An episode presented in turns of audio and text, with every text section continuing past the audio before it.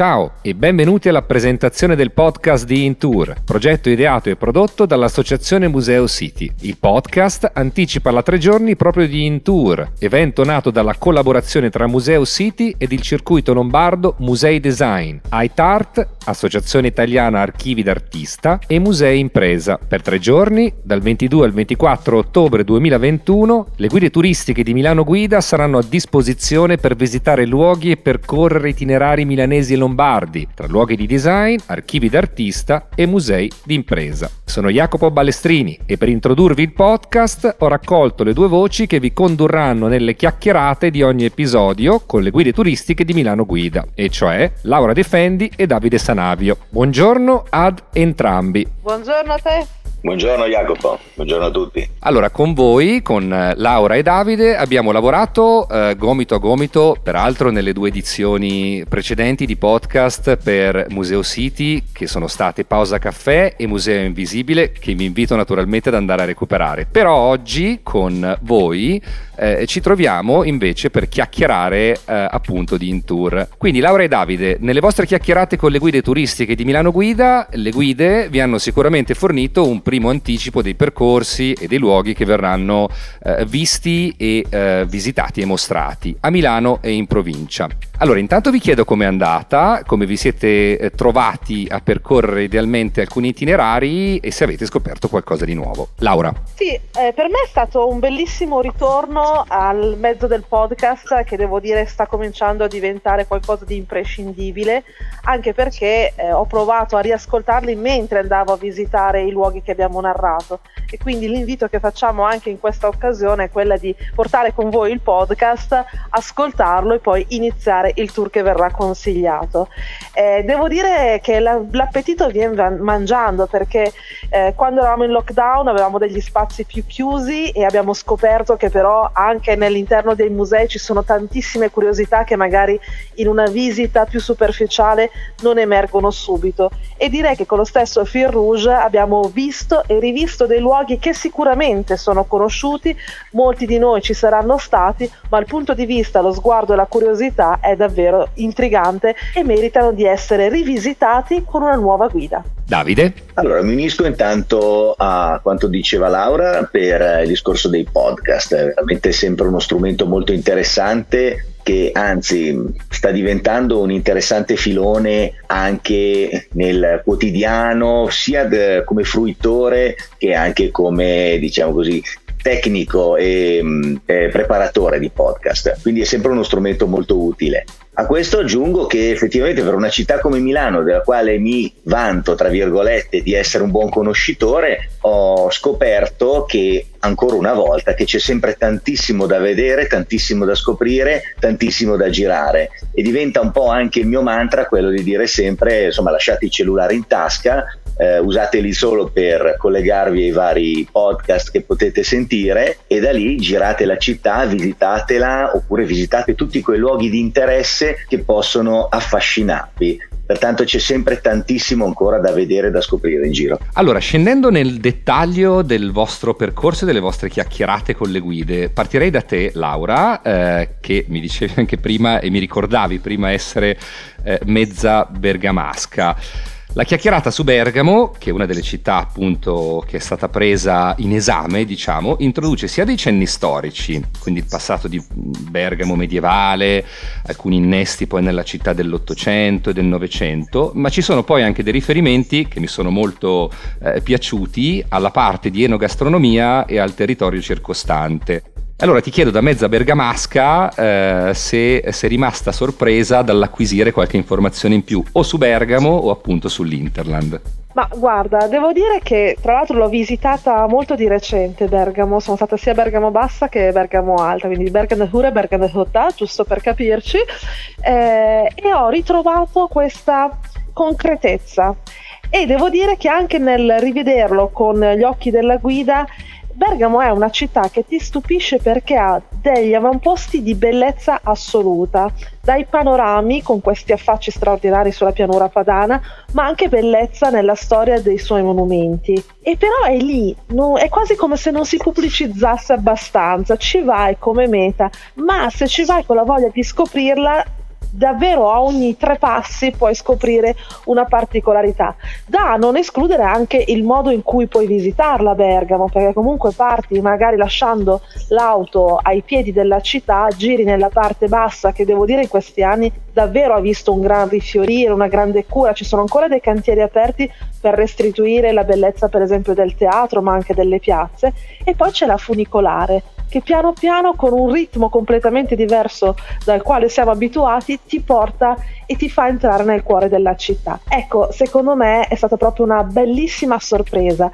e devo dire che Bergamo senza il suo cibo, senza i suoi vini, eh, non è la stessa città e quindi la, l'accenno anche, anche con la sorellanza con la vicina Brescia perché devo dire che la Franciacorta geograficamente è sotto la provincia di Brescia ma nel cuore dei bergamaschi tra l'altro c'è questo tragitto bellissimo che passa attraverso i castelli di Caleppio dove ci sono anche lì diverse cantine quindi il tour diventa molto molto interessante. E posso aggiungere una chicca eh, che proprio nei mesi autunnali esiste una famosa sagra che piace molto e che ci riporta indietro nel tempo ad Ermanno Olmi, all'albero degli zoccoli, perché proprio a Martinengo esiste questa famosa sagra della patata che pare attirare grandissimi turisti. Quindi il rientro dalle vacanze deve passare da Bergamo, città d'arte, città di vino, città di cibo e anche di bellezza della condivisione nelle sagre di paese. Beh, molto interessante, tra l'altro hai citato eh, Martinengo, che è un paese con con il quale io mi sono trovato ad avere a che fare lavorativamente eh, perché eh, ad esempio proprio lì c'è una stamperia importante, grande, credo di 300 almeno persone che ci lavorano e quindi eh, sicuramente una parte di territorio in quel caso anche legata al tessile. Tessile che sicuramente è un elemento assolutamente centrale nelle altre due eh, città o cittadine che hai esaminato diciamo nei tuoi incontri e cioè in particolare Como e, e da Comasco quale sono sono io sono particolarmente contento che sia appunto stata eh, una eh, città di cui si è parlato ed anche Gallarate eh, che a sua volta, e questo aspetto viene fuori molto nella chiacchierata del podcast, è una città intrinsecamente legata sicuramente alla parte tessile ma non solo. Un viaggio, quello che avete fatto tu e le tue guide in eh, entrambe queste destinazioni, sia architettonico e storico, e questo è stato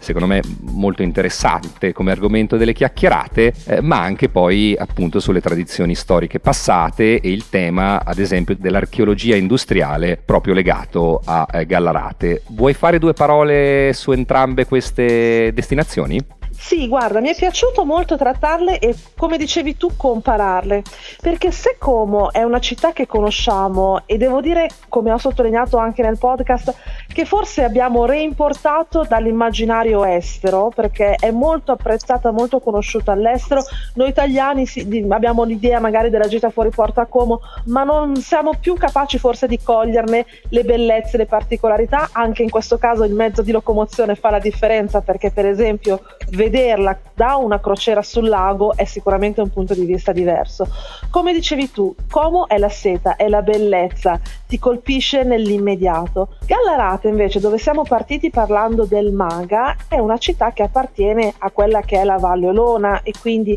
ha la grande tradizione delle tessiture, dalle tinture al, al, al filato e quindi dal, dalla seta al cotone. Quello che mi è piaciuto di Gallarate è la volontà perché mentre Bergamo e Como hanno delle bellezze sfacciate che ti colpiscono anche al primo sguardo, ecco, Gallarate è proprio una forza di volontà nel voler andare a recuperare una storia, dare dignità ad una storia che per tanti anni è stata archiviata come eh, la città brutta dove si andava solo a dormire per poi andare a lavorare magari a Milano o a Varese. Ecco, questa grande identità parte da un luogo di cultura perché il Maga in questi anni molto ha fatto in questo senso e quindi è una città che merita una chance e anche lei è capace di assolutamente di stupirci. Molto interessante questo riferimento a, come dicevi tu giustamente, realtà quasi più di nicchia e comunque meno, diciamo, sotto la luce dei riflettori. Sotto la luce dei riflettori sicuramente invece è la città di Milano con i suoi itinerari, Davide, sia in zone centrali e quindi da sempre sempre storicamente visitabili e eh, diciamo di grande interesse, ma anche in eh, aree invece più di nuovo sviluppo, come ad esempio la eh, zona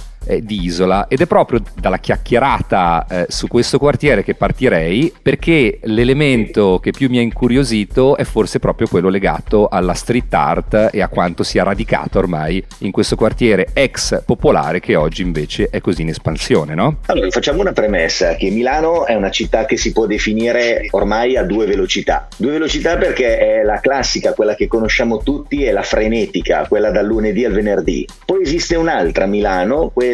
che eh, dovremmo riscoprire, che è quella della lentezza. Anche se sembra incredibile, Milano può essere lenta, è la Milano che va vista proprio rallentando, perché nel momento in cui rallenti inizi a scoprire i dettagli, scopri dei, degli angoli particolari, eh, ris- riscopri anche dei palazzi suggestivi e arrivi anche, ad esempio, in isola alla street art, che è stata un'arte che magari ai primi tempi è stata vista con perplessità, a volte con pregiudizio, e eh, quartieri come Isola o come Ortica hanno saputo rivalutare, anzi farla diventare veramente una galleria d'arte moderna a cielo aperto. Oltretutto, eh, il quartiere Isola in particolare, come giustamente dicevi tu, Jacopo, è un quartiere che è stato per anni considerato proprio isola, prende il suo nome da un certo isolamento che aveva nella città di Milano, nella planimetria della città di Milano, ma dall'altro canto era anche perché era considerata cosiddetamente l'isola dei delinquenti, quindi un quartiere popolare, malfamato. Ha visto nel corso del tempo anche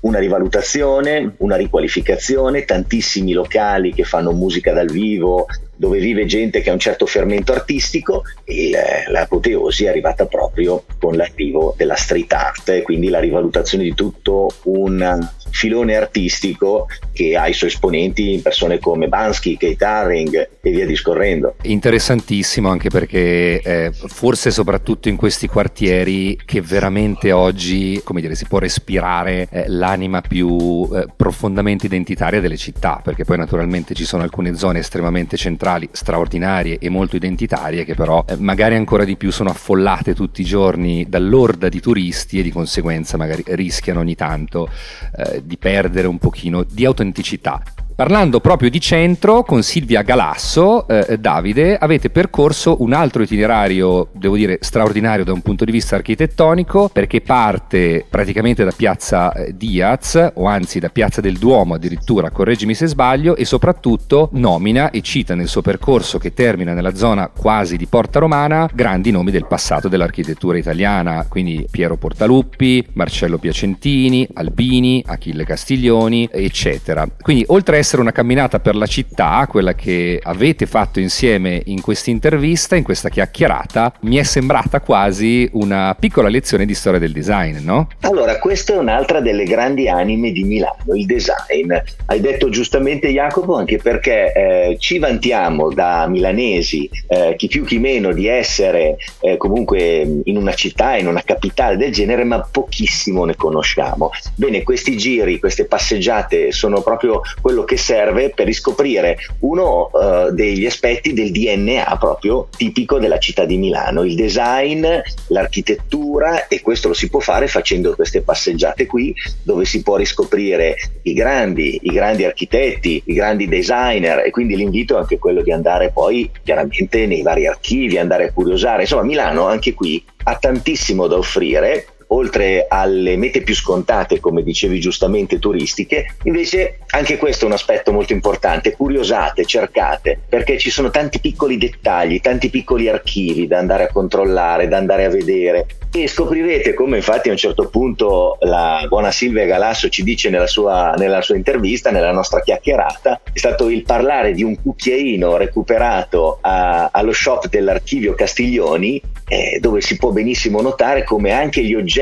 di uso più comune in realtà hanno gran, delle grandi origini dei grandi padri e questo è stato bellissimo anche pensare appunto come in realtà viviamo tutti i giorni in una città anche come quella di Milano immersi nel design. Questo ti aggiungo anche che la passeggiata poi ha compreso anche tutto un filone che io adoro, tra l'altro, meglio l'architettura anni 30-40, tra cui la maestosa, magari brutta per alcuni, affascinante per altri, Torre Velasca, che è un altro ormai eh, segno distintivo dello skyline milanese. Chiarissimo e interessantissimo, Davide, quindi eh, grazie per questa spiegazione. Naturalmente, questo è solo un piccolo antipasto di quello che con Davide e che, che con Laura eh, troverete nelle chiacchierate di questa edizione di podcast di Intour. Quindi grazie Laura e Davide per bene, avermi accompagnato in questo incontro. Eh, ci sentiamo naturalmente nei podcast di Museo City. A presto con voi e con Intour. Grazie. Grazie, a presto. A presto.